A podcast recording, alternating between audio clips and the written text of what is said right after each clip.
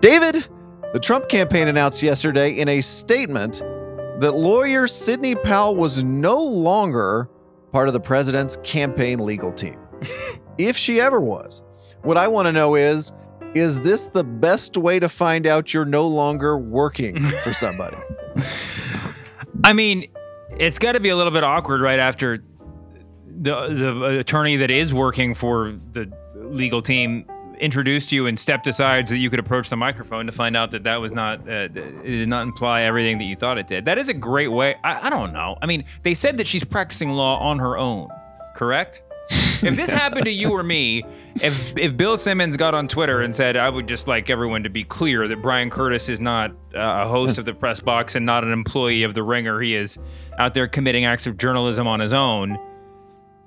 At least like well, you would have uh, presumably pay stubs to contradict it, but if you didn't, at least there's like a definition of this, right? You are blogging, right? You are your your your your journalism are just they're just blogs. They're not really hours. Your your podcasts are just you recording. They're not really hours. There's not really the idea of like practicing law on one's own doesn't really exist, right? I mean, you have to have a client. yeah, I'm still trying to wrap my mind around the idea of profiling Joe Buck on my own. Like what, what would that, Imagine how disappointed he would be. Just like, well, he's just like, thanks for thanks for all the, uh, you know, the, for for caring, Bryan. When's this piece going to come out? And you just don't respond. You know? Yeah, I don't even have a Substack. It's just, uh, it's just, it's just kind of for me. Coming up on today's show, have any of you guys seen Donald Trump lately? David and Bryan give production notes on Meet the Press, plus Ben Mankiewicz of Turner Classic Movies. All that and more on the Press Box, a part of the Ringer Podcast Network. This episode is brought to you by Atlassian. Atlassian software like Jira, Confluence, and Trello help power global collaboration for all teams so they can accomplish everything that's impossible alone.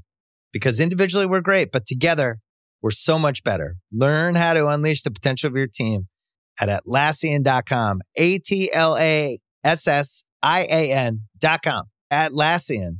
Tap the banner or visit this episode's page to learn more. This episode is brought to you by Vuori. I love sports. I know you do too.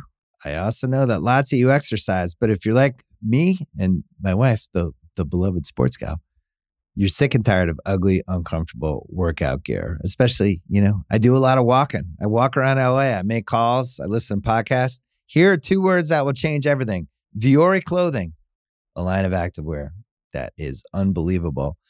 The best thing about Vuori is you can lounge around in it you can work out in it. You can go outside. You can go shopping down in your local wherever, and you never feel like you're either underdressed or overdressed. You're just comfortable. You can wear it when you're training, traveling, lounging around the house. Go get yourself some of the most comfortable and versatile clothing on the planet. Here's the deal. Our listeners get 20% off their first purchase at vuori.com slash Simmons. Once again, V-U-O-R-I dot com slash Simmons.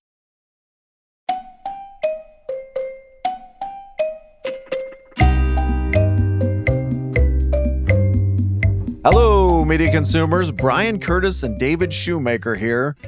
David, we're doing our best not to talk about Donald Trump, but we're at this very weird place right now where, on the one hand, Donald Trump is trying to steal the election. And on the other, Trump is physically absent from our lives for the first time I can't remember him being since 2015, maybe before that. Oh yeah, I mean, uh, it's hard to remember a time when he was less present. Um, and eh, but it, you know everything that's going on, the stealing of the election, as you said, and I'm not even going to say as you put it because that is a statement of fact, is in some ways a lot more has a lot more volume than what we're used to with Trump, right? I mean, it's his his silence is sort of deafening, uh, and it, just in the fact that we, everything else that's going on is just that's all we need to know sort of yeah it's it's everything trump has done times i don't know 10,000 and yet the man himself is not vocally participating in it. I want to I want to share some numbers I alluded from Josh Dawsey's article in the Washington Post. According to his website called FactBase, Donald Trump has spoken about 8,000 words in the 18 day period since election day. In 2020, he spoke about that many words every day, Mm-hmm. according to the same site. So 8,000 words publicly since election day, 8,000 every day at other times in 2020. Quoting Dawsey again, Donald Trump averaged 48 minutes on camera every day in 2020. He has spent about 50 minutes on camera total since November 3rd. Definitively, it is the quietest period of his presidency, Fact-Base owner Bill Frischling said. Here's what's weird about that. If you were trying to steal an election, David, wouldn't it be just as obvious a strategy to be out there? Yeah.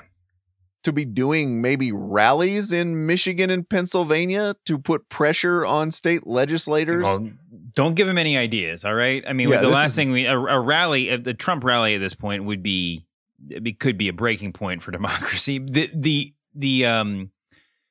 But you're right. It's strange that he's not out there more, or it's interesting that he's not out there more. I think that it's you know, you can usually use some form of. I mean, as we as we have many times over the past four years, some sort of you know psychoanalytical Occam's razor with Donald Trump, and it to me, it honestly just feels like if he had anything to say, he would be saying it. Now, I'm sure there's there, there's there is a, an element of this where maybe there's some dejection. You know, maybe he's just this is how one acts when one loses, but doesn't have the tools to deal with loss or doesn't have you know to, to grapple with reality in that way. But I do think that like if the people around him were really spinning hopeful conspiracy theories, hopeful uh, just uh, you know fictional accounts of the path forward, I feel like he'd be out there saying them.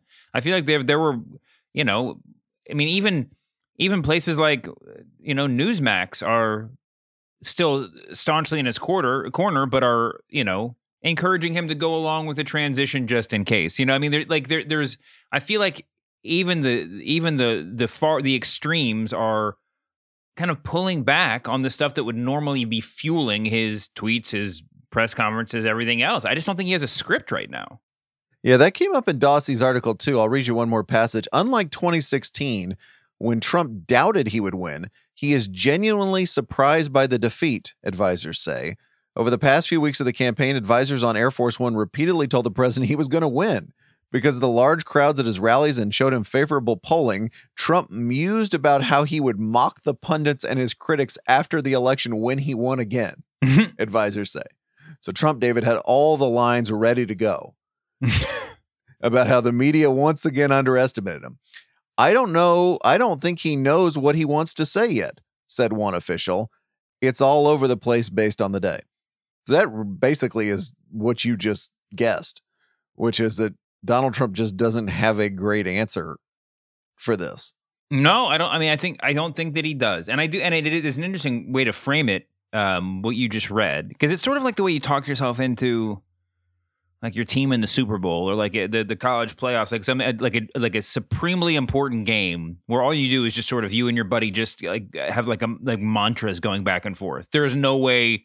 There's no way their offense can can can get through our defensive line. You just say these these truisms, even if they're not true, to yourself over and over again, and then when your team gets squashed, there are people who can like who are just lose their minds because nothing that they in, you know insisted for the past two weeks turned out to be true. Or you're someone that watched the game and you're like, oh, there's a lot of things that happened to contribute to this win, and I understand them even though I'm disappointed.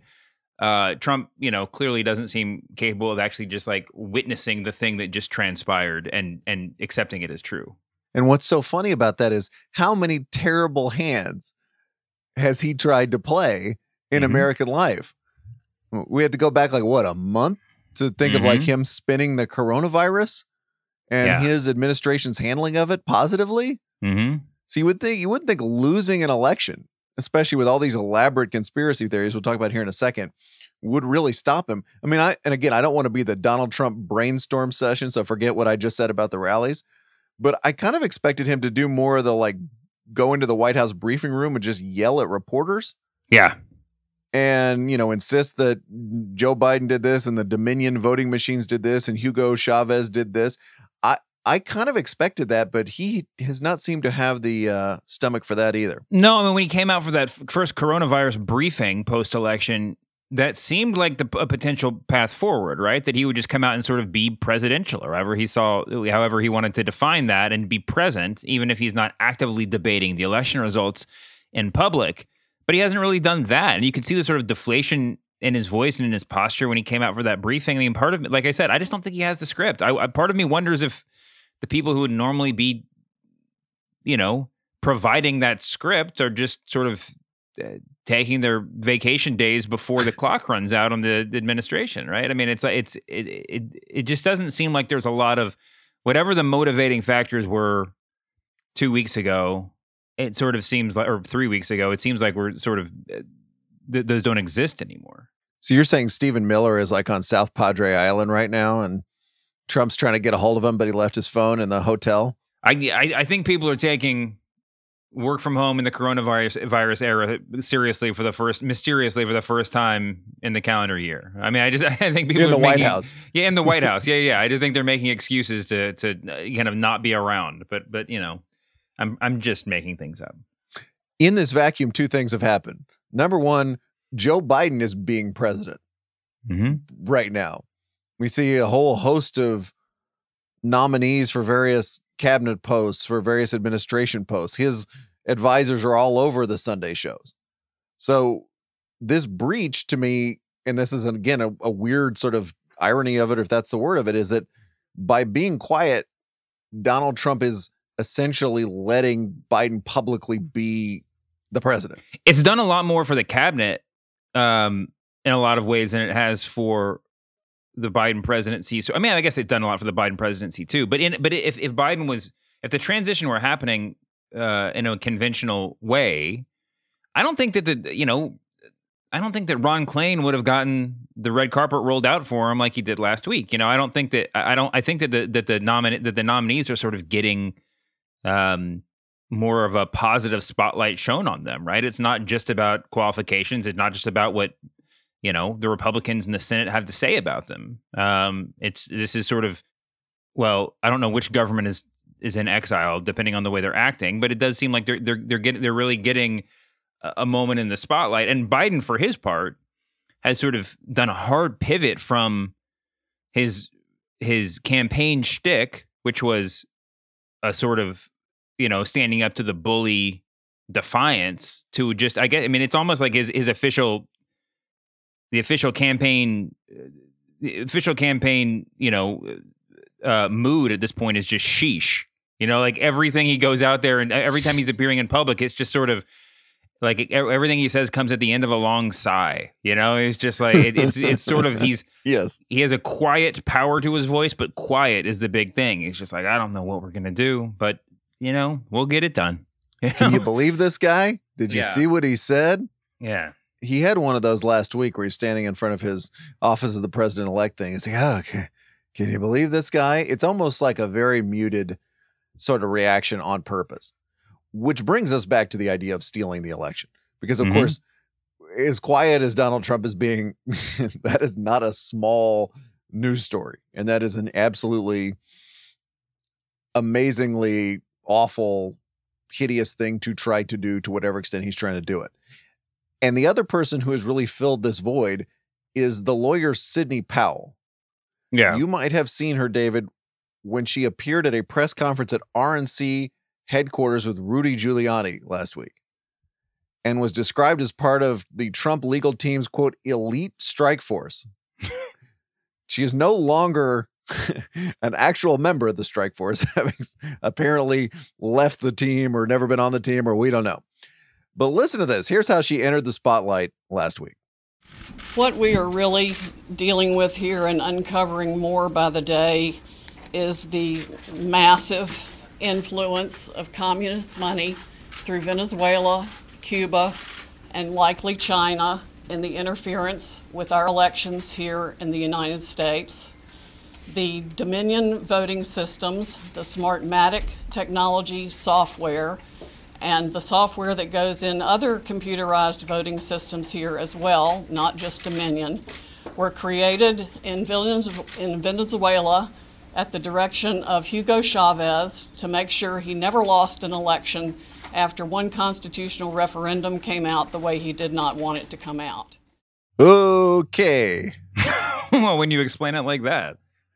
Doesn't that feel like footage that would be clipped and then sort of narrated by Martin Sheen for the beginning of the Oliver Stone movie? Where it's just that kind of tour of all the boogeyman countries around the globe. You heavy use of the word communist. Yeah. Communist. Yeah, I mean Sidney Powell, I think, um, got a, a, was getting a pass for a very brief window because uh, I, I think that people generally weren't familiar with her and mistakenly believed she was, you know, some one of these white glove attorneys that that you know uh, various news outlets have been threatening that the Trump the Trump campaign would would roll out. Um, everything she did once she got on the you know uh, national stage has been just bonkers. I mean, just I don't even know what's the equivalent of this. I mean, could you imagine Rudy Giuliani has enough uh, promise? I mean, promise enough problems. Imagine, but just imagine being Rudy Giuliani and being like, and now I'm going to turn this over to Sidney Powell, and she just gets up there and says that. I mean, it, you just have to be. I mean, you just be aghast, even as even as you're spinning a web of just ridiculous and and almost treasonous lies. I mean, that's just bonkers stuff hair dye is running down the sides of your face and you're yeah. the serious person in the yes. room. you're the person we look to. It's also created this weird sort of media thing where Tucker Carlson asked Sidney Powell for evidence to support these various conspiracies. Mm-hmm. Said I would give my whole week of the show for you to come on. She couldn't provide any. Then Powell started retweeting accounts attacking Carlson, including one that said Carlson had thrown, quote, one of his Fox globalist directed temper tantrums and, quote, is owned by the syndicate. The syndicate capitalized. Not really sure where that is going. And then that, in the next sort of domino tumble, allowed Newsmax this sort of ascendant right wing network that nobody can find on cable without really, really, really trying to attack Fox from the right. That Fox is insufficiently loyal to Donald Trump because of that dastardly Tucker Carlson. Well, I think it's more than just because of Tucker Carlson, but I think the fact that even Tucker Carlson has been subsumed into the Trump hatred at Fox News, uh, that's even that's all the proof we need that it's you know they're they've left the they've left the movement. The think piece angle here, if we were writing this for the New York Times opinion section, is like, oh, this is what post Trump media looks like. Donald Trump has just been dominating every second of television, every inch of newsprint for four years. He's sort of backed off again while trying to steal the election. He has just personally backed off for a couple of days. Mm-hmm. So this is what the media is going to look like post Trump. I don't even want to do that think piece because I don't think this is actually going to last very long. Yeah. And I'm just sort of waiting. I mean, he, I'm, I'm sort of fearful when we do this segment that Donald Trump was just going to like go in front of the media today and, and hijack it because there's no way he can resist being the story for very much longer. Yeah, I mean the the Carlson moment. I don't think I don't know how much we can really read into that right now. I, the reaction at the time, obviously, you you described the right wing reaction. There was a lot of reaction elsewhere that that Carlson had seen the light, or that he even even this was proof that even even oh, he boy. knew that that the election was over. You know, and this is him kind of pivoting to whatever the next version of Tucker is going to be. I mean, I think it could be as simple as he was. It was really just like a moment of pique, right? I mean, that he just that he was actually sort of offended that this person wasn't responding to him, um, and because this is the story he wanted to tell. Uh, who knows what the real reason is, but I don't think it has to be that much that that complicated. Um, in either direction, I guess. Um, but yeah, I mean, listen, eh, all, all he did was uh, state what one. I mean, uh, one presumes to be the truth, which is that she he was asking for you know one bit of one one breadcrumb of truth, and she told him to stop texting her. Uh, and then in response, people were like, well, I mean, like literally looping him in with like the Pizzagate conspiracy theory and saying oh that he was a God. you know frequent goer of Comet Ping Pong. I mean, it just just again, this is, I think, in a lot of ways, this is the future of media, which is the future of the news in the post-Trump era, if eh, narrowly defined in this way. Fox doesn't have Fox is not going to be anti-Trump or whatever in any kind of demonstrative way because Trump's not going to matter to them in the, to the same degree. I mean, obviously they're interested in the presidency or the immediate or the people who are immediately there in competition to it, right? The Republican, the, the, the power players on the Republican side. They're they're into a very traditional source of I mean a, a very traditional source of power is what would drive their their bias. Um, and that's going to really open up the playing field for people to be reporting on news and, and points of view and conspiracy theories that nobody in the mainstream is touching right now. Fox, in some ways, sort of served to mainstream the lunacy of the Trump administration for the past four years. You know, they sort of set the terms of debate that we by which we would discuss Trump on the right, and now they're not going to be in that business presumably at all anymore. So it will be a very split up, a very just kind of shattered media landscape. What will we do without Jesse Watters as our gatekeeper anymore? if, only, if only we could go to the back to the high standards of Watters world. that boy, that was a golden age. It's still on. Watters World is still on, and he's on the five all the time. I've seen a lot of Jesse Watters lately. There's been a lot of Jesse Watters. He's he he he has not given up the fight quite yet. All right, David, let's do the overworked Twitter joke of the week, where we celebrate a gag that was so obvious that all of media Twitter made it at exactly the same time. Send your nominees to at the Pressbox Pod, where they are always gratefully received. Anyone who watched that bizarre Rudy Giuliani election stealing press conference last Thursday noticed a funny sight, David. Yes, it was that black hair dye trickling down Rudy's cheeks. It was an overworked Twitter joke to write, Democracy dies in darkness. Thanks to T Sizzle Derek Burke, and Josh for that one. David, former South Carolina Governor Nikki Haley, talked some smack about Florida State's football team this weekend. Florida State had backed out of a game with Clemson over COVID concerns. Florida State, Haley tweeted, whether you lose today or a few days from now won't matter. Get it over with already. Stop stalling. It was an overworked Twitter joke to write, uh, I think you misspelled mm. Donald Trump. Thanks to uh, Kevin Anderson. Can that possibly have been an accident that her tweet about Florida State was exactly what liberals are saying about Donald Trump? Seems unlikely. And finally, David, as a dad, I want to point you to this story in the New York Post.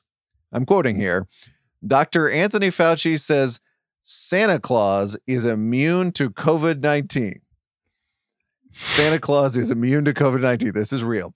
It was an overworked Twitter joke to write The logical takeaway here is that we need to capture, kill, and autopsy Santa Claus.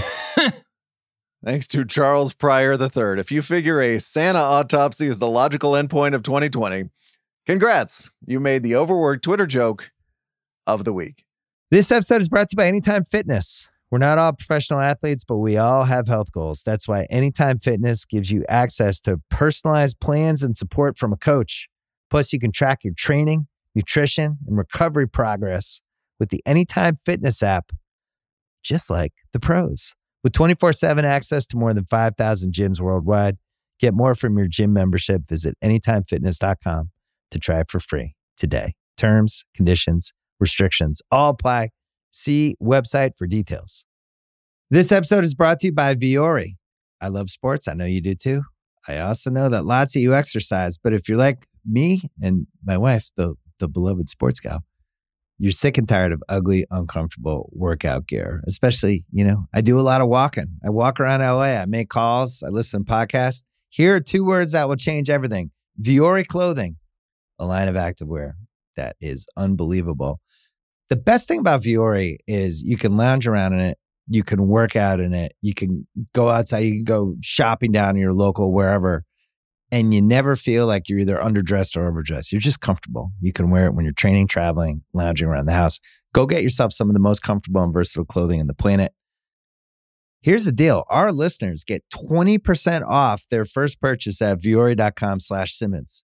Once again, V-U-O-R-I dot com slash Simmons. This episode is brought to you by Hotels.com. I was traveling internationally last year. I was in Mallorca. I didn't know the island well. I said, let me head to the north, head towards the water. Let me go on hotels.com and see what they have available. Something preferably on the beach, maybe even a gym. Not only did I get those things, there was a kids session with exercise, gymnastics in the water, pony rides, a train. It had everything, and I didn't even want any of those things but at least I knew they were there just in case I changed my mind. And now finding the perfect hotel has never been easier thanks to the hotels.com app.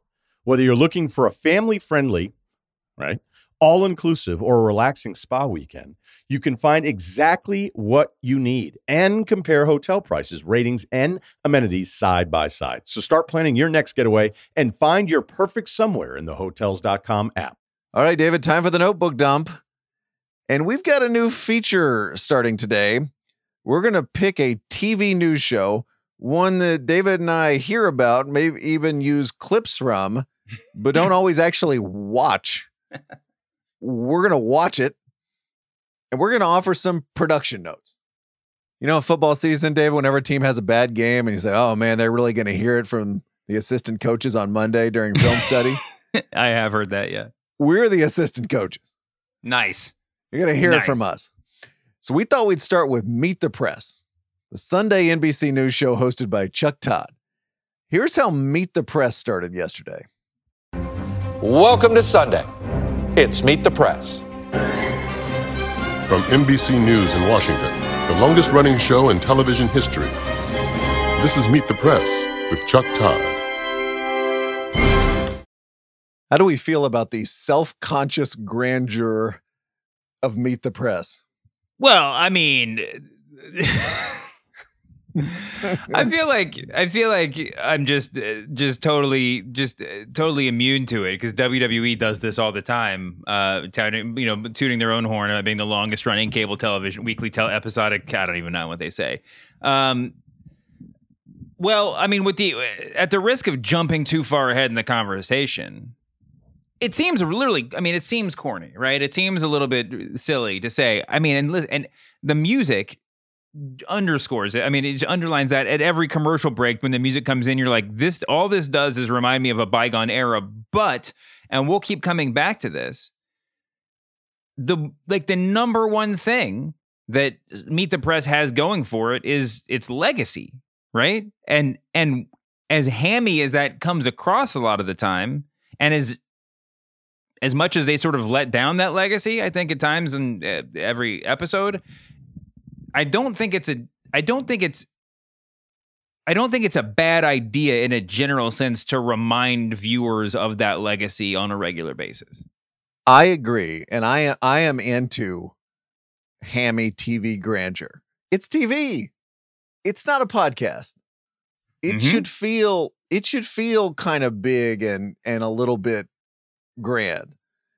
If that theme song feels grand, David, let me tell you where it comes from. Quoting from Slate here, in the mid 80s, NBC News commissioned a grand symphonic work called The Mission from Hollywood composer John Williams.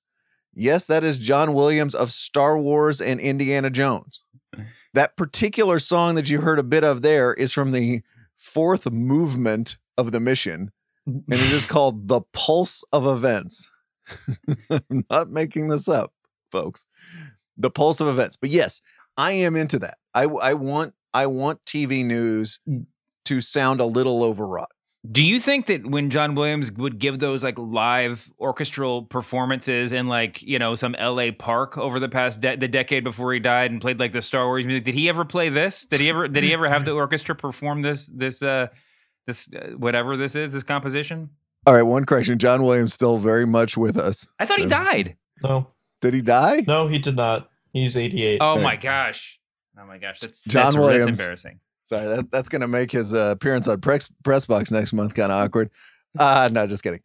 John Williams, when he was at the Hollywood Bowl, was he asked to play the pulse of events, kind of like John Tesh is asked to play the NBA on NBC theme? That's the question yeah. here. Like does John Williams come out and there's some real like news heads in the second row who are who are just like demanding it. Can we bump ET and Superman here?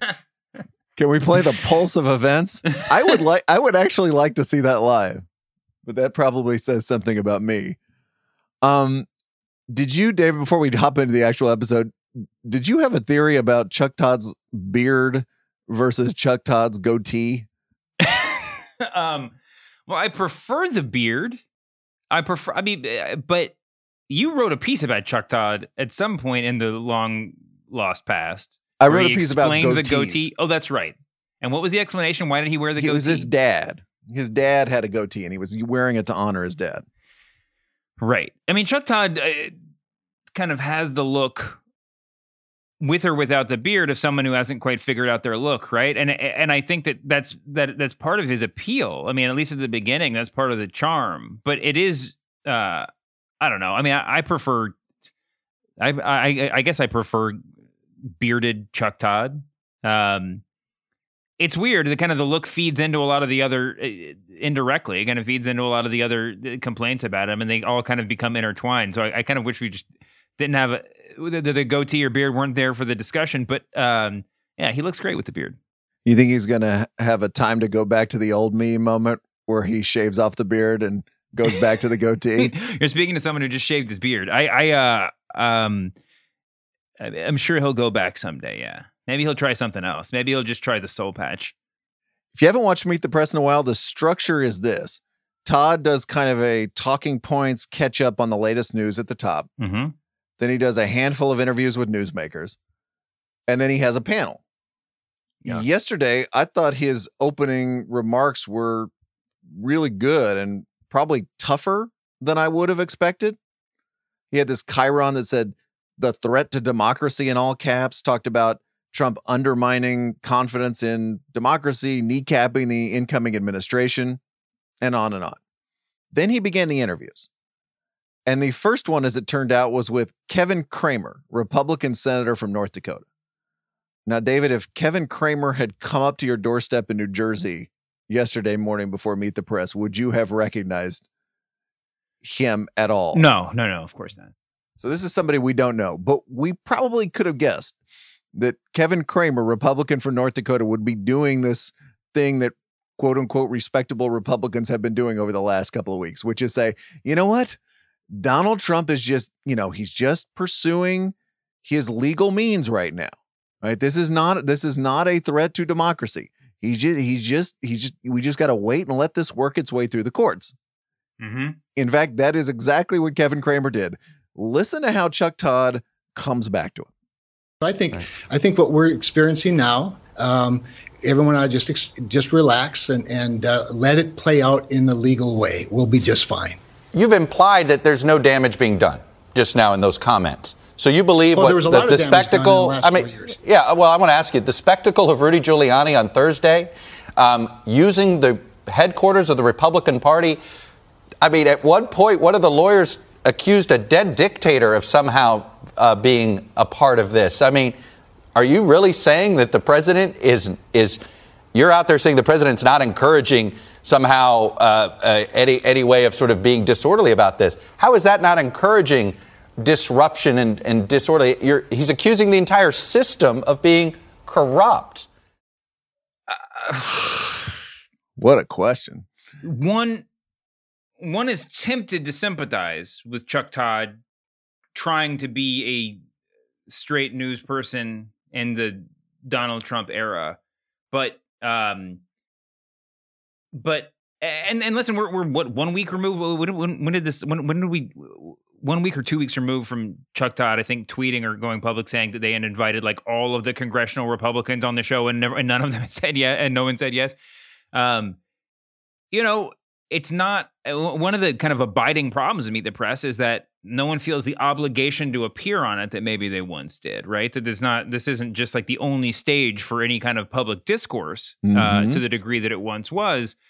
So I don't know if they if he feels like he has to hear people out uh, in in order to have them come on the show at all. Um, but this is just doing a real disservice, I think, to to the discourse in general. To sort of like like say, I'm just opening up for discussion. You know, I mean, this it, this is not a novel thing to say. Um, there, I saw a tweet from Matt Negrin, who works for the Daily Show, previously worked for uh, well, ABC News Tonight, I believe. He tweeted Chuck Todd is interviewing a flat earther on Meet the Press and asking him, "Sir, why do you think the Earth is flat?" I mean, it's it, there's you know, there's a limit. You're not going to have any Republicans that want to show up on Meet the Press this week uh, and grapple with reality, right? So does that mean you have none of them on? I don't. I don't know what the right answer is to that, but there, it's this sort of time where we use phrases like the horse race, you know, the kind of horse raciness or in the insideriness, the you know Washington centricness. This is where that stuff, whatever it is intended to mean really shines through. This is just it becomes a conversation about a conversation, and I don't think, especially at a time like this, it's really particularly helpful. There's something about that give and take that feels so obligatory, doesn't it? I ask the senator a question. Yeah. Senator says whatever the senator is going to say, and then I ask the senator another question. Mm. And it seems like that the rebuttal or like the follow up question is pre scripted so much of the time, right? I mean, I think mm-hmm. that goes to the formality that you're saying. It's not, it doesn't, even if it's in react reaction to what was just said, it feels like it's a canned reaction. I would absolutely vote for having Cramer on. He did make a little bit of news yesterday, or or perhaps said something again, which was that he was all for the transition uh, stuff to start with Joe Biden. Which you know, getting as many Republicans as you can, I think on that on that train is a good thing. I just think Chuck Todd, if you know where that this interview is going to go. There's going to be a lot of stuff, and we in the clip before the clip we played, he was saying, you know, Cramer was going, oh, well, what about impeachment? What about you know them spying on Trump? If you know where that's going to go, you have to be ready, mm-hmm. and you have to be ready to pin this guy down. Mm-hmm. Chuck Todd likes to do the old Tim Russert trick, where like I'm going to put a quote up on the screen right now, and I want you to respond to this quote. Here's a quote. How about the quote where Donald Trump said he was the Democrats were trying to steal the election? Mm-hmm. Do you, Senator, think that Democrats stole the election? Do you think they rigged an election? These are Donald Trump's exact words. So don't don't get off on r- crazy Rudy and all this kind of stuff. You've got this guy there, right? You uh-huh. need to hold him to the leader of his party's words. And if he mm-hmm. wants to put some daylight in there, great. That's news. I couldn't agree more. I also think that there's an element to this. I mean, just in terms of general, you know, we've got notes. Uh, there the, the general structure of the show you went over it but to get more specific it's the the intro is I, I mean I, I timed this stuff out his intro is six and a half minutes. The first two interviews that he did in the in the kind of a block took up 13 minutes. They went to commercial. They did some covid interviews that were 10 minutes and then we get to the roundtable. I feel like in an age where we have nonstop daily news on one end of the spectrum and sort of well, I don't know this is this is a really arbitrary spectrum, but we have the nonstop daily news and we have on the other hand we have like podcasts and and you know whatever else. I feel like you I feel like there's eh, having four interviews in your first two blocks is not particularly helpful. I would rather have one interview with someone I didn't particularly know about that actually got past the first 10 minutes of pleasantries than just to kind of touch on everything else. The one big thing that I mean, and and you know, we can talk about how how Meet the Press functions, Meet the Press functions in a world of you know nonstop cable news coverage, including, by the way, a daily Meet the Press show on MSNBC. Mm-hmm they don't have any obligation on the Sunday show to cover everything. I'm happy that they're covering COVID at a time where it's like really significant, but if they didn't have a COVID segment, the world would not be lost to, for how to deal with COVID over the next week, right? I, I almost feel like they should have single subject shows or more narrowly directed shows so that we actually get we actually get beyond the first like the like I said, get beyond the pleasantries on any one subject. How about asking Kevin Cramer about COVID? Yeah. Isn't North Dakota enmeshed in this enormous COVID crisis right now? Mm-hmm. Couldn't you kind of collapse all that thing? I completely agree. I no no segment on this show felt long enough. Mm-hmm. They all felt too short. The interviews felt a little too short, like they ended right before something was going to happen. The panel segments felt a little too short. Um, there's also maybe a design flaw here. Dave Weigel tweeted, about this this week, and he said the classic Meet the Press format with a panel of reporters grilling one politician for 30 minutes was perfect and should be brought back. Mm-hmm. So he had Politico Playbook's Anna Palmer and NBC's Hallie Jackson on the panel. What if, David, we took them, put them next to Chuck Todd, and all three of them interviewed Kevin Cramer for a longer period of time? Well, I think you wouldn't have anybody coming on the show, or in, in any, or at least in any kind of moment where you'd actually be interested to hear from them. I mean, that's that's the problem, right? Again, there's no they they need to f- somehow set the terms for debate or set the terms for engagement so in such a way that people do feel it's necessary to come on the show. And I know that it's really easy to say that, right? But even if it's as simple as like I said, if it's a single subject, you can't predict this every time, but announce what the show is going to be about at the end of every show. Announce what next week's going to be about. Invite people on the show, on the show. Like, during, mm-hmm. like, you know, mm-hmm. call, I mean, call people out. Like, you have to find a way to get people there. And but but if they are going to be there, yeah, I mean, some, listen, the discussion about Chuck Todd, the discussion about needing a new host, is a little bit of a misdirection, right? I mean, uh, there people can have problems with Chuck Todd, but what you're suggesting is something I think that's has a lot more value than sort of arguing about the personality sitting at the desk. Uh, I mean, Hallie Jackson. I mean, Hallie Jackson would probably be better at the job. I mean, Savannah Guthrie would probably be better at the job than Chuck Todd. That's sort of beside the point. Um, the problem is that all of those people, after sitting at those desks, sitting at that desk for more than you know, two months are going to sort of absorb all of the inside baseball that that makes Chuck Todd's eh, so much of what Chuck Todd does feel so smarmy, right? And and what and a panel of you know around the horn but politics, a panel of like of new uh, of news people from around the country would theoretically be a little bit more impervious to that sort of insideriness. Yeah, maybe. Then we got to the panel segments after those four interviews you mentioned, David. Mm-hmm. There were four panelists, the aforementioned Hallie Jackson and Anna Palmer, plus Eddie Glaude Jr. of Princeton and commentary editor John Podhoretz. Again, a little too big for me, given how much time everybody got. I could have probably done with two panelists, mm-hmm. plus Chuck Todd is kind of a panelist himself. Yeah. They also did this weird Sunday show thing where the panelists only respond to Chuck Todd. Yeah they don't talk to each other. Like mm-hmm. I don't mm-hmm. know if we I don't know if we need to like defend cable news, but when Van Jones and Rick Santorum start arguing with each other, it can be really terrible. But you can also get a moment out of that because they push each other in different directions. It felt mm-hmm. almost a little airless when they're kind of just talking to Chuck Todd and answering questions. Like you were never really going to get any any just spark of life, any any sort of moment. God, I could not agree more. I mean, part of this is the moment that we're in right now in history that because of coronavirus, everybody was remote. And that and, and when you look at the TV screen, there is literally no difference between this and something whatever's happening on MSNBC right now, right? I mean, there's not being being in person allows for more uh, discussion uh, between the various guests. But I agree that it should be. I mean, there should be fewer people in that discussion. I don't think we necessarily need multiple. I mean, like I love Hallie Jackson. I don't. I mean, and, and I, I think that there's sort of a perfect world where she's more of a Andy Richter, you know, who's just there to sort of like be a backstop for anything Chuck Todd doesn't know or things he wants to fact check, as opposed to being an individual guest, right? And whenever he would go to her, it felt like I mean, she was sort of like giving a reality check, but he had to like set it up, tee her up every time, which just seemed really unnecessary. She should just be interjecting with things that she knows about the subject that that are not are not coming across in the rest of the conversation. Um, but yeah, I mean, I I find it. I don't want to be like going too hard on the segment because, like I said, it's different when they're in person. I don't know if it's better when I'm in person. I feel like my abiding, my if it, when when I think of Meet the Press, and maybe this is because it's the time the, the exact moment that I used to wake up when I was in my 20s. My abiding memory of Meet the Press is the second the second half of the panel when we come back from commercial, just that last segment of the show, and mm-hmm. it's a mm-hmm. li- they they uh, they they loosen their ties just a little bit, and it's both sort of revealing and like and and chummy, but also just a little bit like nauseating, you know, where they're just sort of like, all right, you know, like like well, ha ha ha, how are we gonna solve this mess? Um, I, I don't know what the fix is for that. I mean, because that's the in person stuff that I'm saying we're not having right now. But I just don't.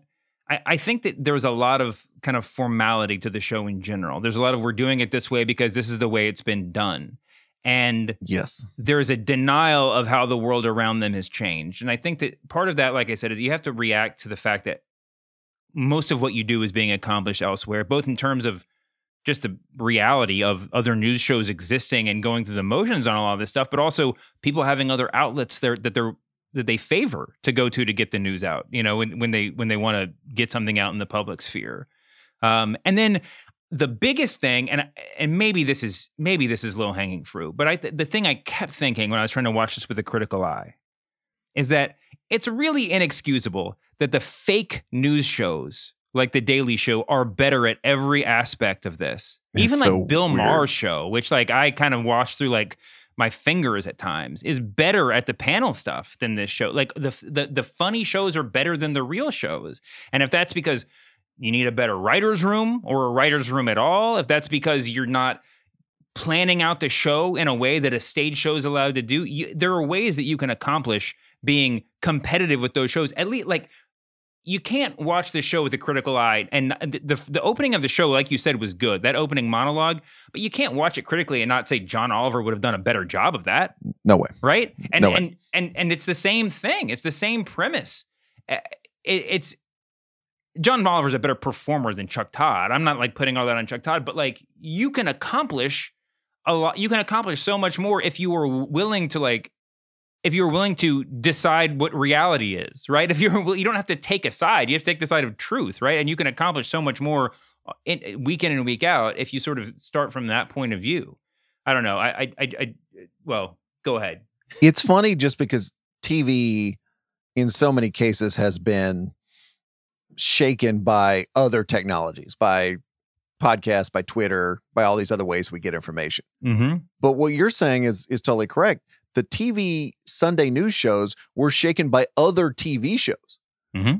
By the Daily Show, by by Oliver, by Bill Maher, those things because they were just sharper and they felt a little more dangerous.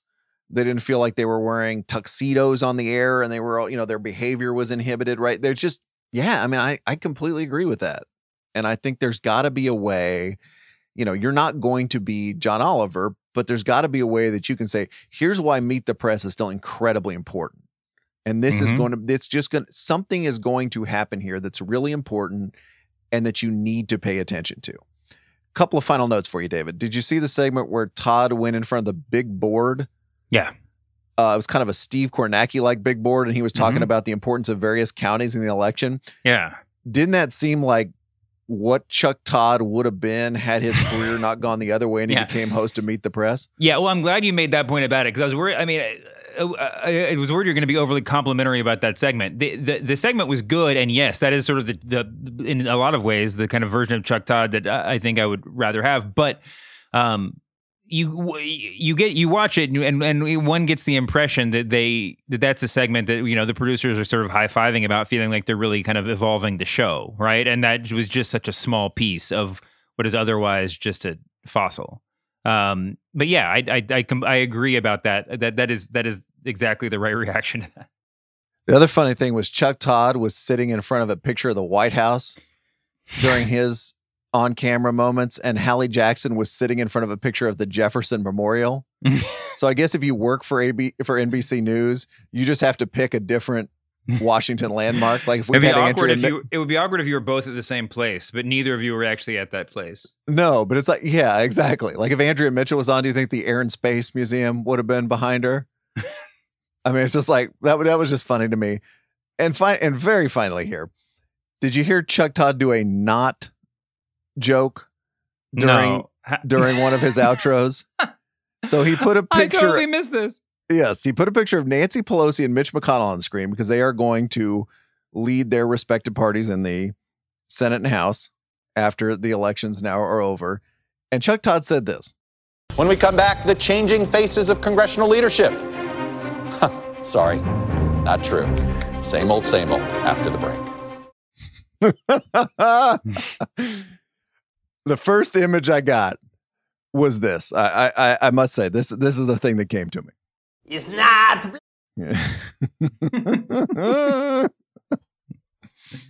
oh boy, not.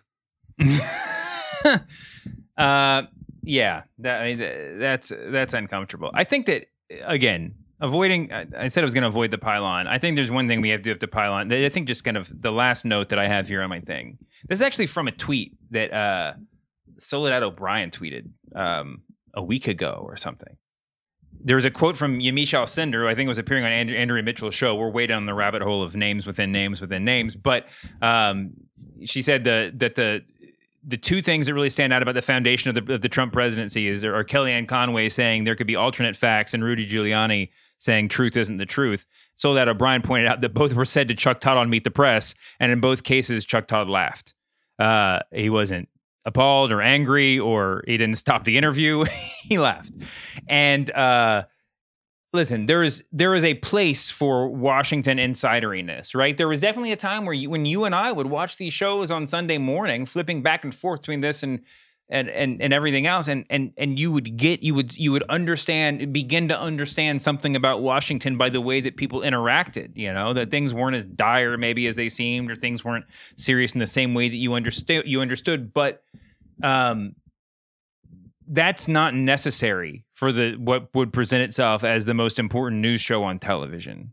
That's not that shouldn't be a part of it frankly anymore. And i think that if you find yourself listen, people, eh, this isn't a condemnation of the way someone reacts in real time to a just off the wall moment. But if that doesn't kind of spur change in the way that you do business, uh, you got to ask yourself what the point is. I just think that's his affect in a way. Because if you noticed, he was really smiling during that Kevin Cramer interview. He wasn't doing Tucker Carlson frown face. Yeah, which is all of cable news. You know, now mm-hmm. when you're interviewing the Trump person, you do you do frown face. I just think that's his. I just think that's his manner. It's true. It's true. And and maybe it's just unfortunate as, we, are gonna do mo- we're gonna do more of these segments talking about other shows, and we're gonna keep coming around to kind of a central question, which is when you when someone refuses to answer a question, it's really easy to say on Twitter they should just ask it until they say until the person answers it, right? It's easy Absolutely. to, to it's easy in in the hypothetical to say they're doing that wrong. And it's a fact that they're doing that wrong if they're not getting the answer. I don't know what the solution is though. I don't know uh, uh short of just being like i'm just going to sit here until you answer the question and then and then abiding five minutes of dead air. Yeah uh, or pulling or pulling the plug like we've seen some of these anchors do. Okay i'm tired of this. I'm out of here. You know i'm not going to let you be on my air anymore. I don't I don't know yeah I mean it's it's it's it's a, it is it is it is a hard question not just sort of spiritually but but uh, morally but also like you know from a production standpoint. So you know it, they need they need to figure that out, but that's easy for me to say. David, we had one of our favorite TV people on today, Ben Mankiewicz from Turner Classic Movies. He is the guy who does the intro when The African Queen comes on or when Casablanca comes on. He was also kind enough to put together a list of his favorite media movies, his favorite journalism movies. and I will just say I will just set this up because one of them he wrote an abbreviation of the movie down on a piece of paper and could not remember it during this podcast. So I'm going to let Pressbox listeners listen closely and see if you can figure out which famous media movie he was trying to refer to. Here's Ben Mankiewicz.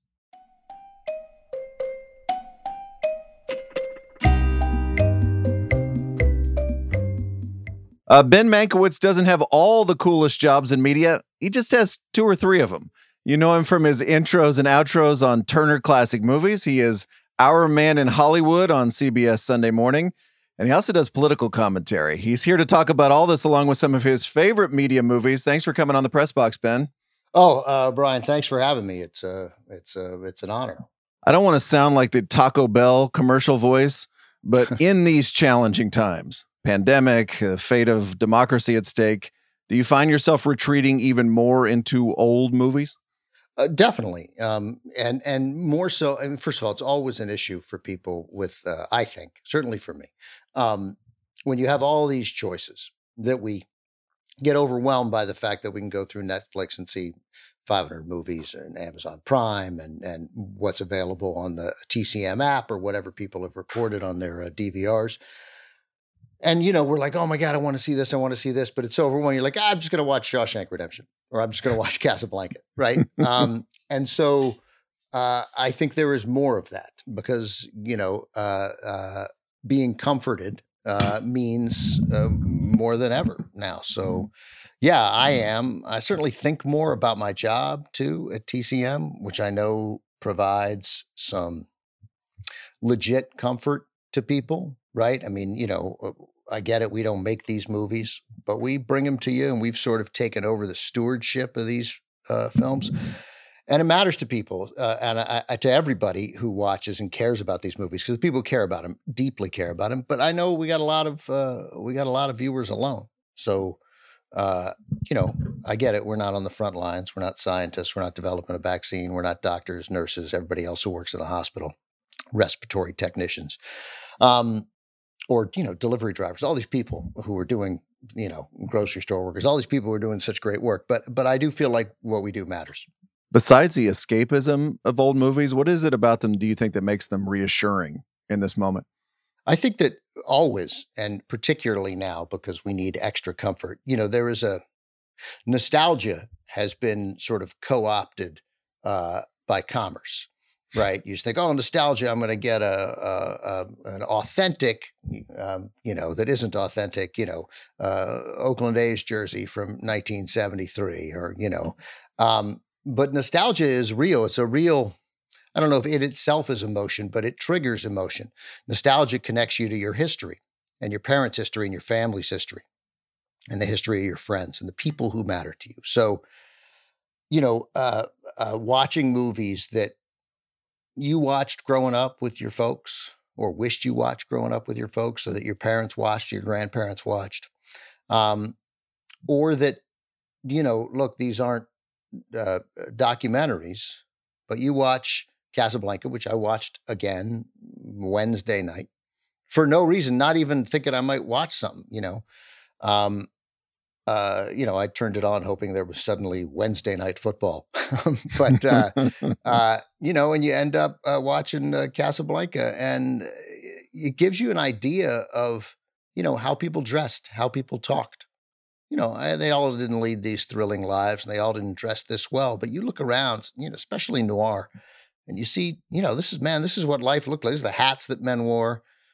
You know, everybody wore a suit like all the time, you know. Um, uh, and and I think that I think that matters. I think they can teach us something, but more more than anything, I think they connect us to the people we cared about. Um, and obviously, that's valuable, and that's not a pennant.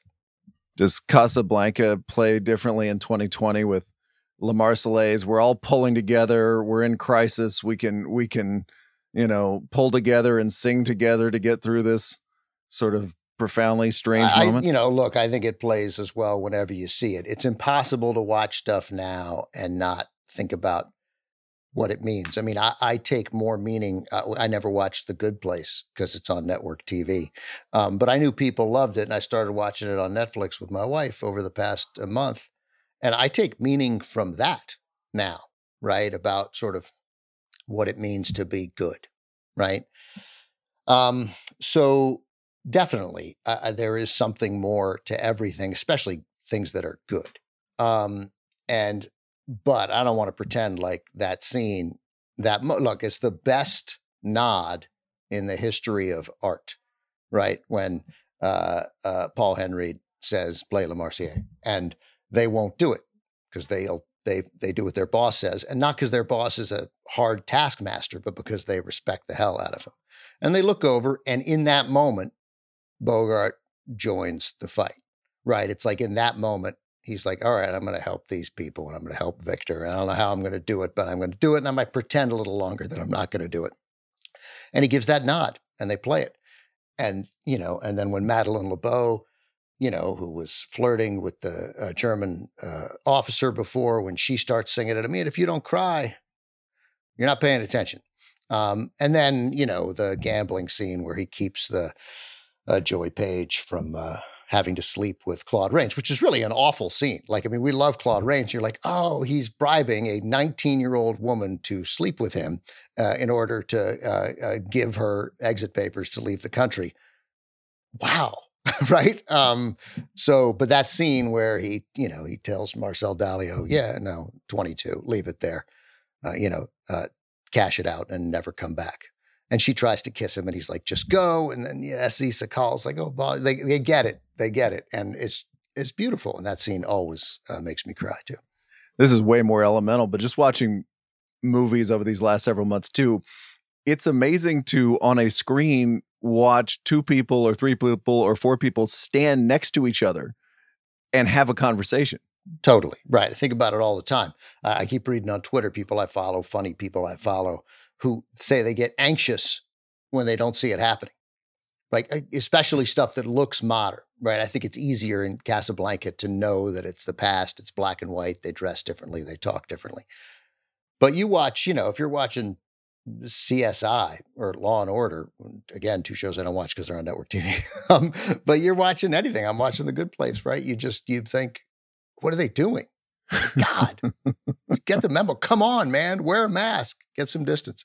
Uh, yeah, I think that's all happening. What are you watching when you when you say you're going through movies? What have you watched? Well, I was watching Singles with my wife the other night. I'm not really sure why. Cameron Crowe movie, pure, I guess, It's pretty it's escapism, romance, right? Yeah, it's good. And but watching like people having a date in a coffee shop, and you're like, oh, right, that that happened in in 1992. in the coffee shop, right? Not sitting Yeah. outside at a table eight feet from each other. That's right. No. Yeah. You started Turner Classic Movies in 2003. Did I read this right? By last year, you had appeared on the network more than 20,000 times. That seems high, but it's possible. I mean, you know, you're doing. Uh, I mean, it's thousands. I have no idea. I have no idea. That seems high. That seems like a number that Robert Osborne would have hit, but I think he's in the thirty thousands. So I, I might have hit twenty. I mean, it's been seventeen years. He had nine years where he was doing four movies a night, seven days a week. You know, there was no other host until I got there in two thousand and three, and even then, I was just doing weekend days. They they wouldn't let me call myself even a weekend host. It was like, no, no, weekend daytime host. I was like, come on, man. You know, uh, I just, it was like, um, I used, you know, I, I have memories of Monday Night Baseball. And, you know, where like, you know, he's hitting 377 against right handed pitchers at night who've been in the league more than five years. And you're like, all right, sure. Okay. I'm not sure that matters, but uh, yeah, that's, uh, but then eventually they caved to weekend host and then host. They came around. It only took me about eight years. I read an executive say one time when you started, you had a goatee and they put you in something that looked a little more like a loft, and you were you were kind of the snarky alternative to Osborne a little bit. Is that how you were cast? Yeah, I would say that's right. I mean, I, you know, I I was I hate that adjective, but I get what people mean, and I I um you know I, I'd rather have amusing. you know, um, I'd even, you know, uh, I'd even rather have sarcastic. Snarky just seems like a guy you want to punch in the face. But I get it. That's not certainly not what they meant. Although there were people who wanted to punch me in the face. Yeah, we had two cameras, so I would walk a lot. I mean, Robert did too. But then, you know, you'd have to pick up the second camera, and we do everything in one take.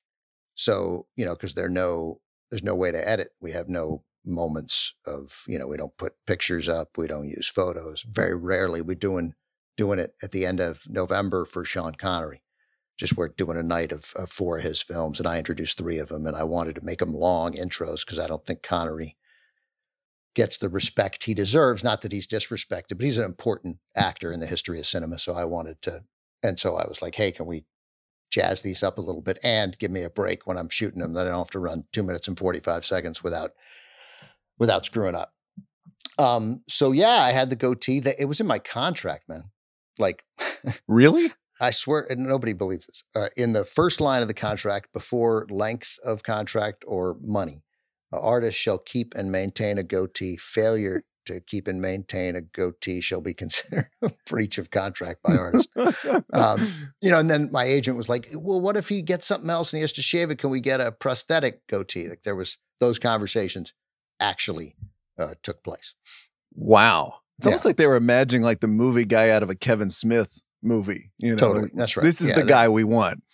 Um, yeah, I mean, in the clothes, I mean, I had all these layers, a t-shirt underneath, and then a shirt, and then a, a wonderful guy, Tom Karsch, was our general manager there, and he he liked that look. And now those clothes, I've lost a tiny bit of weight since then, but but they're gigantic. I mean, I'm swimming in them the way you know guys wore double-breasted suits in the '50s, and you're like, "What are you doing, man? You're that's four sizes too big." Um, but it was, I mean, I'm just I'm making fun of them because I love them. I mean, they lifted me out of you know uh, 16 months of uh, not getting paid really, and uh, you know, and gave me. I auditioned for 175 jobs out here and got one. And it was the best one I auditioned for. When you do an intro, are you speaking to film buffs or are you speaking to people who've never seen the movie before? Both, but mostly people who haven't seen it or are seeing it again and just love it, right? And not, uh, not. First of all, I'm not a film scholar, right? I'm a broadcaster who loves movies and now knows a lot about them. But uh, I don't want to lose people. Look, man, we're on television. I want to be entertaining, right? Uh, But I want to teach them something about the movie. But really, that's teaching. There's endless. I mean, I've just in the last four or five years, I've really expanded what I think is the concept of of an intro. Um, and so I, uh, um, I, I just there's more. I talk less about the movie and the story of the movie. That's always a balance, like how much of the plot to give away. I now just try and say, you know, uh, he's a detective, and, and this I use the phrase "enters the picture" because I think it's clever, and that's where and somebody enters the picture, and then to suggest, and then you got it right. He's a detective. She comes to him for help. You know, somebody's missing, and then you talk about the actor, you talk about the actress, you talk about the director, and you put it in this historical context. Movie was made, you know, uh, a fair amount of stuff during the uh, communist witch hunts, and then I rip those. It's one of the one one sort of political thing that they have given me free reign to wildly criticize. Witch hunts are fair game. You may, Witch hunts are right when you when you get uh, people to destroy the lives of their friends and colleagues in order to save their career with the movie industry working in conjunction with the government. Yeah, yeah, we can call that a dark time in American history. Yeah, no one is pro witch hunt at this moment in, in well, American you'd, history. You'd be surprised at some of that. um, uh, I saw Ann Coulter, uh, uh, whose name we don't hear a lot uh, anymore. Uh, she uh, years ago was defending the purge of communists from Amer- the fake. It wasn't a fake purge, but the purge of mostly of almost exclusively fake communists from the U.S. from you know any position of, of, of influence. It's a take. Yeah, I guess. It's a t- sure. It's a take. Okay, that's right. Yeah. You've talked about uh, TCM fans. You said, I'm addicted to Game of Thrones, but nobody thinks I'll stand with HBO until the bitter end. There's nothing like the relationship Turner Classic Movies has with its fans. How would you describe that relationship? Well, since uh, HBO Max is now part of our company in Warner Oh, Media, uh, so uh, I'm going to change that to uh, you know I might love Billions on Showtime. All right, I, might, I mean I might love Suc- Succession, but uh, no, but I mean it's true. Uh, and and even though uh, those are brands that have really successfully, you know, I mean, uh, having nothing to do with the company. I mean, HBO is the leading brand for quality television. Still, I don't think anybody has come close to touching it. Some of the shows might be as good elsewhere, right? But AMC, you're not in, you don't think, oh my God, those incredible dramas, Better Call. I mean, I love Better Call Saul, you know, but uh, so, but even then, people don't say, oh man, I'll watch anything on HBO, right? And HBO is part of my life, right? Sh- Showtime is part of my life. Sure. Epix, Epix is part of my life. That's funny. Um, the uh, um, you know, it's right. Uh, I do anything for stars action. There you Um, go. But uh, uh, but the uh, but TCM matters to people as part of their identity frequently. You know, um, uh, they wear it like a badge of of honor. We we did, um, and then they they watch they watch us and they watch us like, hey, we're watching the movies, and since you've taken stewardship of this, don't f it up, right? And if Mm. you do, we will let you know. Uh, and I like that. I mean, that, that I think that's that's pretty cool. I really can't think uh, of another non-news entity that comes close to that, and even those. Uh, but that's a whole different that's a whole different situation. But yeah, for a for a television channel to be a fa- part of the fabric of people's lives, I think is uh, is is really something. They are rabid but thoughtful. You know, In the before times, when someone would come up to you on the street, what they want to talk about? In the oh yeah um you know movies. So yeah and, and somebody will, will uh, uh, come up to me and and and th- and because they know more about this movie than I do because it's their passion and I just wrote about the awful truth yesterday uh, for an intro. And and they'll say you know I I don't understand why did Irene Dunne uh, behave this way? And and I can't remember the name of the actor who played her fill in the blank. And I'll be like yeah I can't I can't really help you right now. Like I've seen it two or three times, and but whenever I talk about it, whenever I talk about it, I, I read about it first, and it refreshes my memory. But uh, that's pretty rare, uh, and and even then, it's incredibly warm and kind, and there's an openness to it. I, I think most people, I'll see people sometimes look, and and I know that they uh, recognize me. I mean, I'm a. It's funny. I mean, I'm like an E level uh, known person, except to the people who care about TCM, in which case they're like, I don't know, I don't know, George Clooney, whatever. You know, they're there for Robert Osborne was even bigger. Oh my God, there's Robert Osborne. He's standing next to, I don't know, what's his name? Jennifer Aniston's ex husband. You know, they don't care. Uh, so that's neat. I mean, you walk into a place, there's a 99% chance no one knows me, but man, that 1%, they think it's a big deal. Yeah, they're serious. I was in Miami earlier this year, and I went down to Key Largo where they have the African Queen, the actual boat from Yeah, the that's movie, right. or what we think is the boat. and I'm out on the boat with this very excitable skipper. And I'm I'm not kidding. As soon as we get in the water, he's like, What was Katharine Hepburn's character's full name? And what what was Charlie Allnutt's nationality? And and I'm like you, I, I don't know it to that level, but I start Right. to get defensive and I'm like, he was Canadian. You know, I'm yelling over the the noise of the motor.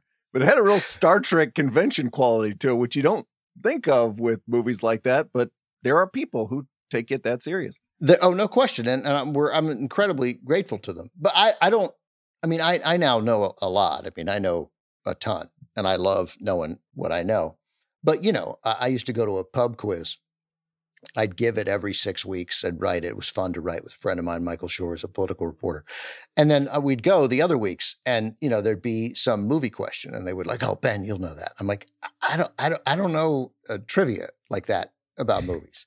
I'm limited to name, you know, uh, uh, the, the guy who played second base most during the '80s for the Astros, and I'm like, oh, Bill Doran. You know, like I can do, I can do that because that's what I had as a kid. You know, and that that stays with me. But I I, I can't help you on most uh, most trivia. We just did the African Queen, also by the way, which of course we do all the time. Part of a night coming up of, I think it's Christmas night. Like we do Christmas movies for that whole week, and then we change on Christmas itself. Like we counter program a little bit, and we, our night is too many Hepburns, and we go Audrey, Katharine, Audrey, Katharine. All right, I'm going to call the boat captain and have him watch your intro with. Let's make sure you don't miss anything. Your uh, grandfather was Herman Mankiewicz, newspaper man who gets into movies and writes a screenplay for Citizen Kane. He died before you were born, but now he's being played by Gary Oldman in Mank. This movie's about to come out on Netflix. It's already been out in theaters. What did you learn about your granddad from watching Mank? Um, I mean, it nicely. Well, I mean, there are all kinds of little things I learned, but I'm not even sure what was true. I then did a piece for CBS Sunday Morning with David Fincher, you know, and I don't, you know, I, I used to think that biopics. I still think that that that things based on a true story matter if the story, if people knowing the truth about the story matters. You know, I, I, they clearly captured the essence of everything that I've come to understand through my father, even through my mother, who who who, in the few years that she knew my grandfather, um, you know, got along with him really well and had a, a sense of who he was. Um, so, uh, you know, it's really nice to to you know, I I guess I sort of picture Gary Oldman. I I I didn't really get, which is clearly true, how big a deal he was in Hollywood in the early 30s. I mean, seen as the premier wit, storyteller, screenwriter, uh, which he could have been for years and years if he weren't incredibly self destructive. And I like that they captured his rampant alcoholism and Mhm. over drinking and binge drinking because what had always been relayed to me is like by my father he's like no that was a loss because he'd come home and he'd be too drunk to talk to me right? But he was never mean ever. He was never a cruel drunk except to people who you know if you got drunk and made fun of harry cohn or louis b. Mayer or Mm. william randolph hearst you're like well those guys that's okay um, but he was always kind. Like there's a scene early in the movie where he comes home drunk and a woman is helping him into what appears to be an apartment. And I'm like, no, man, I the thing about him was he didn't fool around on my grandmother. Right. And then of course it turns out who's helping him get into bed is my grandmother. Like he's, you know, that's who. And I was like, oh, okay, good. Never mind. um, but Gary Oldman's amazing. I mean, just this, you know, we already knew how great he is but he is really good. He really captures the essence. So Amanda Seyfried as as Marion Davies, also just amazing. Lily Collins is uh, uh, Rita Alexander, my uh, grandfather's uh, a secretary when he was writing, assistant. Uh, you know, these people just deliver incredible performance. It's a great movie. You mentioned your dad, Frank Mankiewicz. He ran George McGovern's presidential campaign in 1972, which for media freaks is also the Boys on the Bus campaign. You were only five, but do you have any images of that campaign? Not really. Um, I uh, I knew my dad was doing it. I knew it was important. I remember being in the back of my best friend's car. They had a station wagon sitting in the back, and his mom, my best friend's guy named Dan Hamilton. He's the dean of the UNLV Law School, and uh, he uh, his mom Ann Hamilton was driving, and so a bunch of kids in the back. And I remember saying, and it still makes me wince in order to I don't know get at my dad. I'm for Nixon. Oh, right, right, and just this that little moment stands out for a you know five year old, but I don't really remember that. Um, and uh, you know, it, it's a little like getting on the Bills for losing four straight Super Bowls. Like you know, we focus too much on winning. I mean, he got blown out. Right? lost by I think twenty three points. Uh, didn't even win his home state, but um, you know, getting there was amazing that they won that uh, nomination, and I think Nixon was going to get reelected against any any candidate in 1972. He ran it, by the way, with Gary Hart. Right, right. Mention that, yeah. You do a lot of political commentary. Do TCM fans of a different persuasion, shall we say, ever get on you for something you said about politics? On Twitter, sure, but I mean, I don't. You know, I'm I'm I'm pretty careful not to criticize supporters if I'm criticizing politicians or pundits. I never do it on the air. There's no place for it on TCM, with the exception of the blacklist.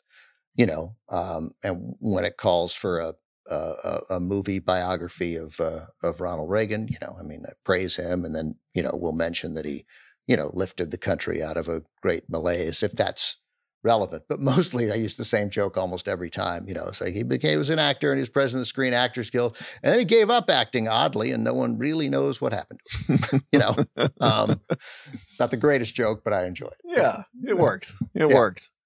So you were nice enough um, when we asked you before you came on to put together a list of some of your favorite media movies.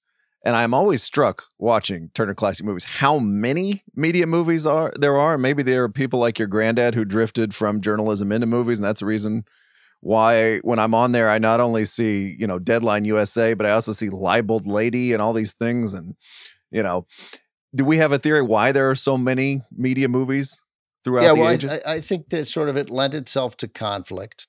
There was a a, a really strong respect for uh, journalists for a long time in this country that I don't know whether you know this. Uh, it doesn't exist anymore. Oh, and yeah, you don't say. Been, I think it's been eroded somewhat. Um, and these guys were smart and they were cynical and they were clearly uh, willing to to trade for uh, information. And frequently they were uh, in the bag for certain politicians or certain titans of industry.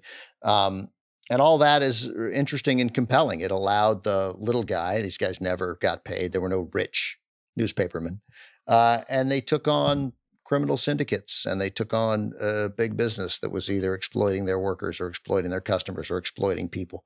So it just lent itself to that. And they were smart and they were funny. Um, and yeah, and and many of them came out and had been writers. My the only topics of conversation for my dad growing up in in, in Beverly Hills uh, in the house with uh, his father Herman. I mean, they just, they talked politics, they talked journalism. My my grandfather was ashamed of what he did, ashamed of how much money uh, he made. He didn't think it was serious. Being a theater critic, being a journalist, writing plays, that would have been okay. But this, you know, this pop entertainment designed as a way to sucker in Americans who didn't know any better. I mean, he was wrong, but that's how mm-hmm. he felt. Yeah, at the time. So what's on your list? Favorite media movies? Well, you, you the first one on this list that I made uh, is Deadline USA. I mean, it's great. You know, uh, Bogart has uh, two. I mean, he has a lot of great movies, but you, we were talking about African Queen, and the, other than Casablanca, my two favorite bogey movies are uh, are a Deadline USA in a Lonely Place and I think his boxing one is The Harder They Fall. They're two That's right. so similar. But I love those movies. I think that's his last movie, The Harder They Fall. Um, and uh, so, but Deadline USA is great. And that is uh, journalism standing up and getting at the truth, right? I mean, these movies had a had a, a production code that required the bad guy to get his. So, you know, this was journalist. This was always the little guy uh, you know, sometimes fighting his publisher, who was also in the bag, right? You know, um, but then doing the right thing. Uh, you know, in that last line, what's that last line at the end of uh, uh of uh, of Deadline USA when he holds the phone up and you can hear the press running, you can hear the papers. You know, you know what that is? That's the sound of. Now I can't remember what he said. No. um, but it's great. You know, that's the sound of the press. You know, no one can stop it. You know, the truth. Absolutely. Um, so I love that. Um, uh, in Spotlight was great. I felt like Spotlight was a natural successor to probably the best journalism movie ever, All the President's Men, which also makes me cry. Um, uh, and then uh, you know, Ace in the Hole. Uh, Sure. my f- favorite. Just about. I mean, a lot of Billy Wilder movies I love, but that's Kirk Douglas. You know, exploiting a situation for his own gain, right, and hyping something, and in the process, uh, you know, risking someone's life. Uh, uh, that's just a great, great, great, incredibly cynical film, uh, which I love. Um, Face in the Crowd certainly counts as a journalism movie, and you know, Sure. Kazan and, and Budd Schulberg seeing the future so clearly in 1957. It's it's stunning. I mean, in, in many ways, it's really not relevant about him now. But when I saw it for the first time at TCM, I'd probably only seen it once before I got to TCM. But you know, I felt like, oh man, that's that's Glenn Beck, Like That is exactly him.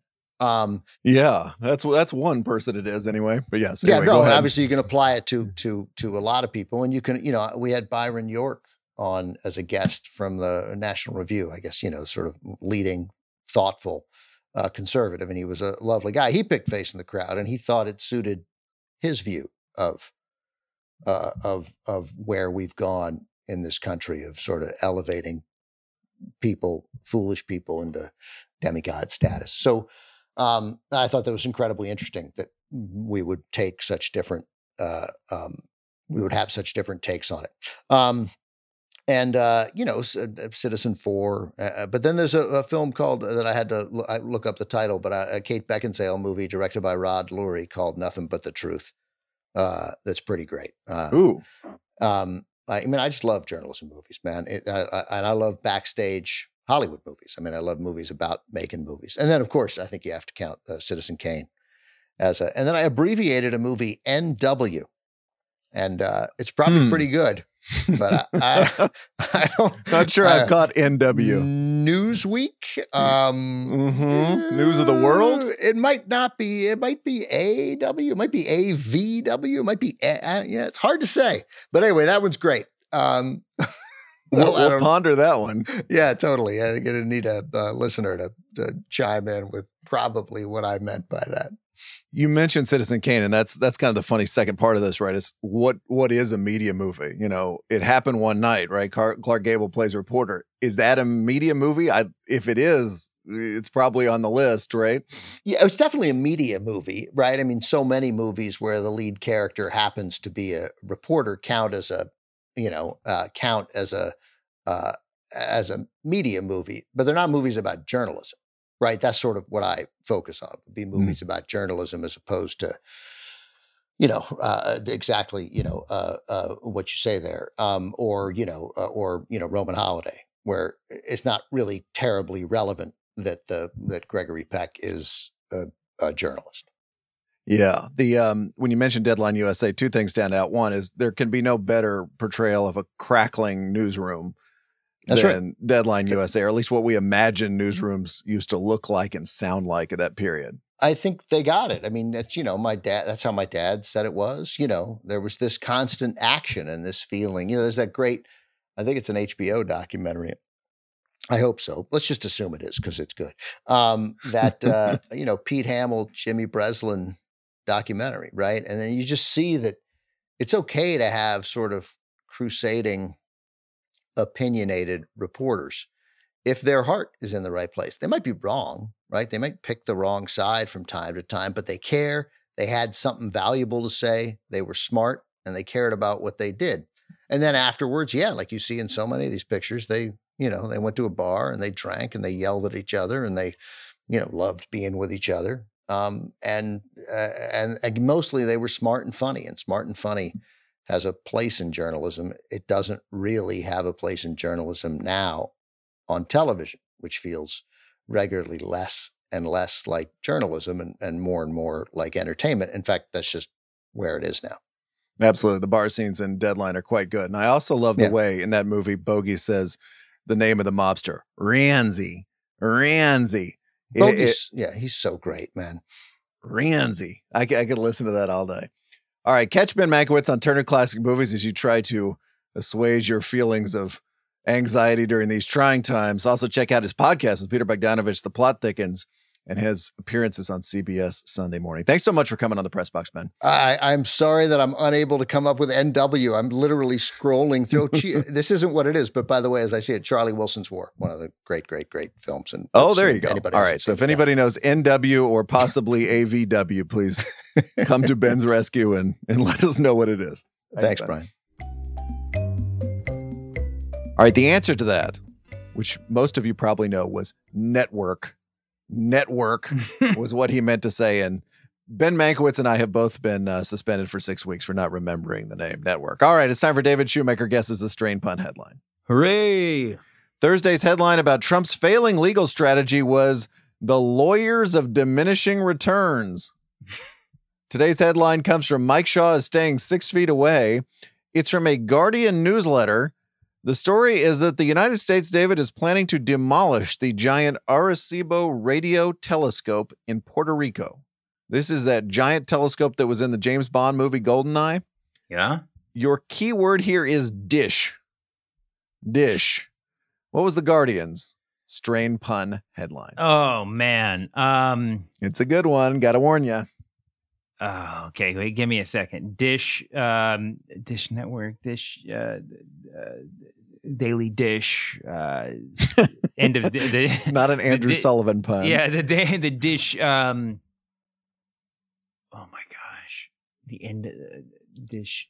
What would what would we say if so we long and thanks for all the dish?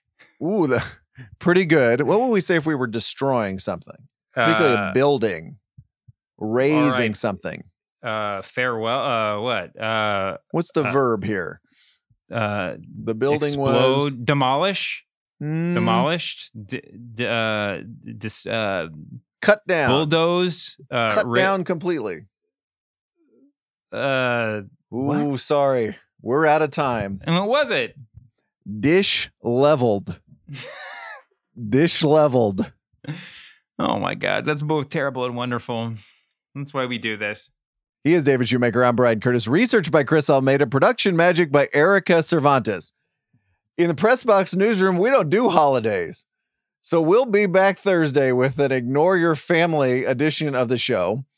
We'll be answering a big old bag of listener mail, and we'll talk to Josh Dean, who has an amazing new crime podcast called Chameleon Hollywood Con Queen.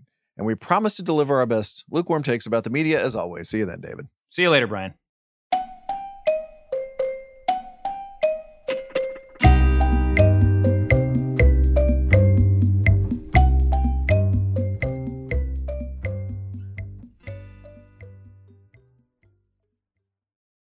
This episode is brought to you by Hotels.com. When I went on my last holiday to Cape Town, it was amazing. My friends were there, the weather was phenomenal, and most importantly, the food was fantastic. But one thing I struggled with was finding the right places to stay. You know, all I want is a great bed, a fantastic shower, and breakfast that doesn't end at 8 a.m. I'm on holiday, I'm still sleeping. I also like ease, and the Hotels.com app easily helps me to find a perfect hotel for every trip. Whether you're looking for a family friendly getaway or a relaxing spa weekend, on the Hotels.com app, you can compare up to five hotels side by side.